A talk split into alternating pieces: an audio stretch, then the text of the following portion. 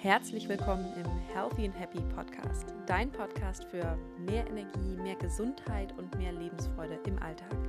Egal, ob du zu Hause bist oder unterwegs, diese Tipps kannst du überall nutzen.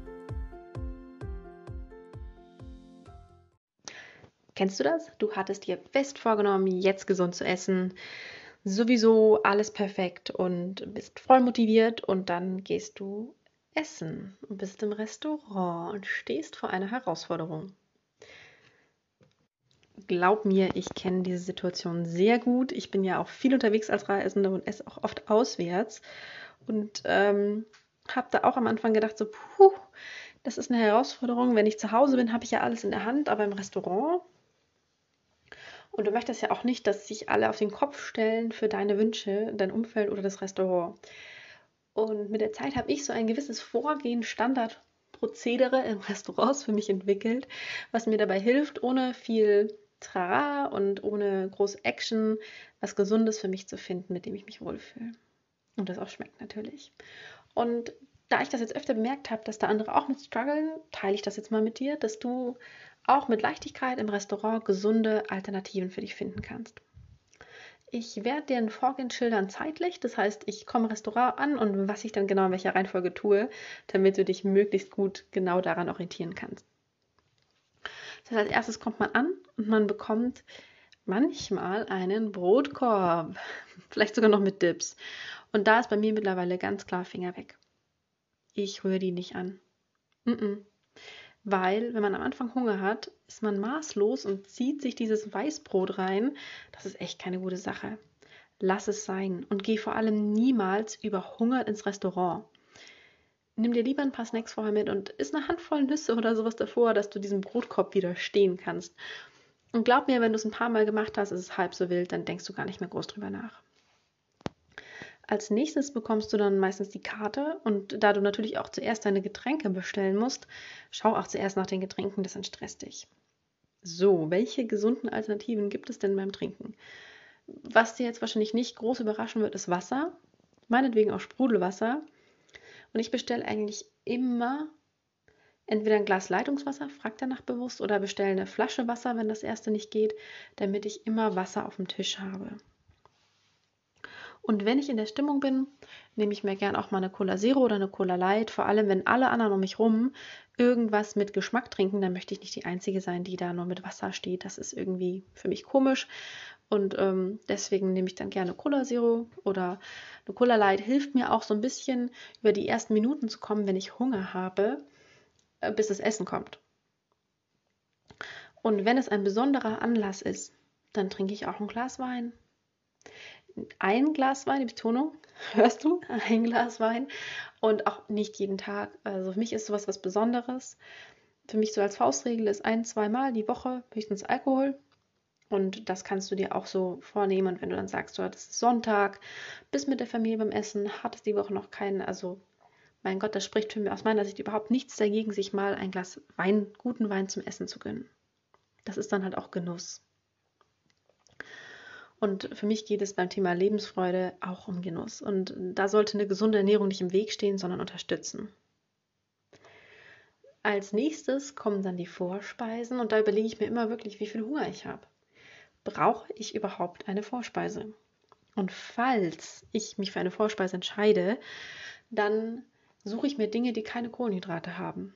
Das kann eine Gemüsesuppe sein oder eine Hühnersuppe oder eine Champignonsuppe keine Cremesuppen, denn die Sahnelast da drin, mir persönlich wird er auch sofort schlecht, aber das ist wirklich nicht die beste Variante. Dann lieber Tomate, Tomatensuppe. Aber es gibt manchmal auch super schöne ähm, Hühnchenspieße als Vorspeise oder Meeresfrüchte-Salate. Überhaupt Salate sind eine gute Sache. Da kannst du dich austoben. Ähm, auf gar keinen Fall esse ich so belegte Brote oder sowas als Vorspeise. Das geht aus meiner Sicht gar nicht.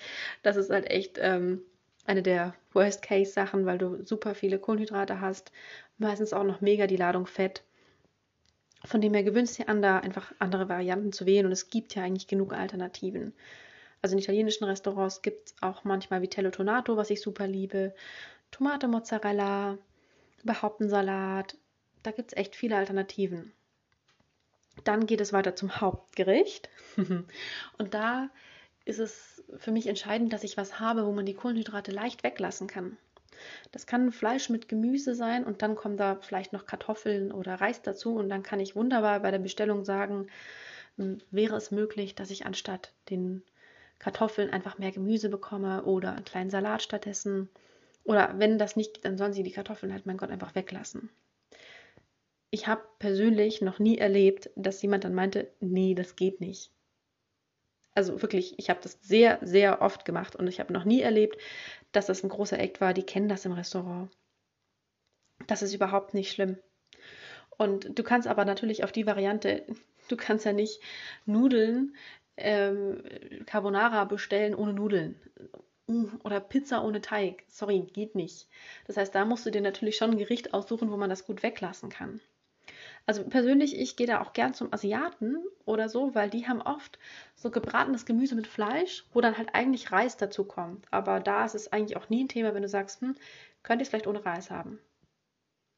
Manchmal bekommst du dann einfach die normale Portion halt ohne Reis, manchmal kriegst du sogar eine größere Portion, weil der Reis halt fehlt.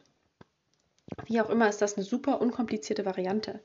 Beim Italiener gibt es oft irgendeine Art von Fleisch, sei es eine Hühnchenbrustfilet oder Rinderlende oder wirklich, es gibt verschiedenste Varianten, wo du einfach dann die Beilage, die Kohlenhydrate weglassen kannst und für dich so eine gute Alternative gewählt hast.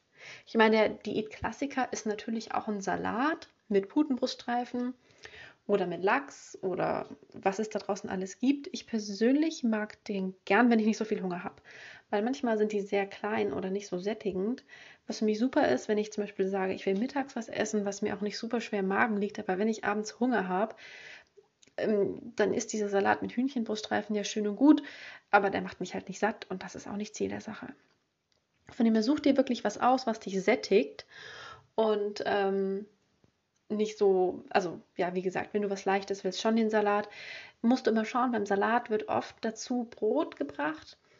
Da sage ich dann auch gern bitte ohne Brot. Ist eigentlich auch nie ein Thema. Manchmal musst du es halt dann trotzdem bezahlen, aber mein Gott. Aber ähm, kannst es vielleicht auch deinen Tischnachbarn geben, wenn die da voll drauf stehen. Da findet sich eigentlich immer eine Lösung. Und vor allem Vorsicht bei frittierten Brotstückchen die sind auch der totale Killer. Ähm, vor allem also bei so Salat Caesar-Style gibt es die oft mit dazu. Vorsicht, genau hingucken, lesen und falls die dabei sind, einfach sagen, bitte ohne. Das ist eigentlich nie ein Thema. Auch beim Salat muss man aufpassen, was die Soßen angeht. Da ist oft eine ungesunde Menge an ähm, nicht schönem Dressing dabei. Ich persönlich frage gern kurz nach, was ist da für ein Dressing dabei, wenn es nicht dasteht und frage dann, ob ich einfach das Dressing extra haben kann. Dann kann ich es nämlich selbst dosieren. Oder wenn das so ein Sahnedressing ist, dann frage ich einfach, ob ich stattdessen Öl, Essig, Salz, Pfeffer auf den Tisch kriegen kann. Dann kann ich mir das selbst darüber tun, habe das in der Hand und es ist meistens auch qualitativ viel hochwertiger. Wenn manchmal in Restaurants kommt da so ein Billigdressing aus der Tube drauf und das ist überhaupt nicht das, was wir wollen. Das macht den ganzen schönen Salat kaputt. Natürlich auch bei anderen Gerichten solltest du ein bisschen auf die Soßen achten. Persönlich immer Sahnesoßen sind nicht so gut wie alle tomatigen Soßen oder meinetwegen auch eine Soße mit Weißwein oder sowas. Von dem her guck da drauf und versuche eher diese ganzen Sahnesoßen zu meiden. Die liegen dir schwer im Magen und haben auch super viele Kalorien. Klar, wenn du sagst, ich sag auch mal so, man kann auch im Restaurant mal fünf Grad sein lassen. Wenn du einmal im Monat mit der Familie schön essen gehst, dann sage ich, iss worauf auch immer du Bock hast. Das ist eine Ausnahme, das ist völlig okay. 80-20 Prinzip, also 80 Prozent der Zeiten gut. Was du 20 Prozent machst, ist nicht so entscheidend. Solltest du aber regelmäßig auswärts essen, dann ist es halt was anderes. Und du wirst auch merken, mit der Zeit ähm, wird es immer natürlicher für dich und dir fehlt nichts mehr. Also auch gerade bei mir ist es so, ich merke auch, ziemlich schnell, dass es meinem Körper nicht gut tut, wenn ich da mir eine Pizza reinziehe. Ich habe da nicht lang Freude dran. Von dem her esse ich gern gesunde Sachen, weil sie mir erstens schmecken und weil ich weiß, dass sie mir und meinem Körper gut tun und ich auch noch eine Stunde später danach fit bin und nicht tot. also tot im Sinne von Suppenkoma. Von dem her, probier es einfach mal aus, taste dich da mal rein. Und natürlich im Restaurant im Anschluss ist oft das Thema Nachtisch das habe ich für mich auch persönlich komplett aus dem Horizont gestrichen. Also ich esse eigentlich nie Nachtisch im Restaurant. Also vielleicht eine auf 50 Mal im Restaurant esse ich Nachtisch, weil ich total Lust drauf habe oder weil ich ein Geschenk bekomme und auch mag. Mm, und da bin ich dann auch so, selbst wenn ich ein Geschenk bekomme, ich probiere ihn und ich esse ihn nur, wenn er mir wirklich schmeckt. Dann ist es mir das wert. Aber wenn du ihn probierst und du merkst eigentlich so, mm, eigentlich mag ich ihn gar nicht so, ja, dann lass es sein. Du bist nicht dazu gezwungen, du bist nicht die Müllabfuhr und ähm, du solltest dir und deinem Körper mehr wert sein als das, was irgend so ein Kellner vielleicht im Restaurant, den du nicht kennst, über dich denkt. Sei dir mal da selbst wertvoll und eine gute Freundin und tu dir da selbst Gutes. Du darfst auch dir selbst mal Priorität geben in dem Fall. Und wer weiß, vielleicht machst du jemanden am Tisch dann eine Riesenfreude mit, der dann deinen Nachtisch mit Freude mit verschlingt. genau. Soweit, so gut. Das ist mein kleiner Restaurant-Guide. Gesund durchs Restaurant. Ich hoffe, da war was dabei. Du kannst es einfach mal ausprobieren und wirst vielleicht merken, dass es gar nicht so kompliziert ist, wie es sich vielleicht anhört. Und ähm, ich hoffe, da war jetzt was für dich dabei. Würde mich super freuen über eine Bewertung bei iTunes oder wo auch immer du diesen Podcast hörst. Freue mich auch über Feedback oder Ideen. Kannst mir gerne auf Facebook oder Instagram schreiben. Da gehe ich dann auch gern drauf ein und wünsche dir noch eine wunderschöne Woche. Ach so, einen Moment noch. Gerade habe ich nämlich eine ganz besondere Aktion laufen und zwar verschenke ich einen besonderen Guide, der dich dabei unterstützt, dir klar zu werden über deine Ziele, wo du stehst und wo du eigentlich hin willst. Und diesen Guide kannst du bekommen, indem du in die Shownotes schaust, in die Beschreibung unter diesem Podcast und da auf den Link klickst. Damit kannst du diesen Podcast in Social Media teilen und so kann ich noch mehr Leute erreichen, um sie dabei zu unterstützen, mehr Gesundheit in ihren Alltag zu integrieren. Und natürlich freue ich mich da auch mega über eine kleine Bewertung von dir. Und dann kannst du ihn dir ganz unkompliziert runterladen. Und damit wünsche ich dir noch einen wunderschönen Tag.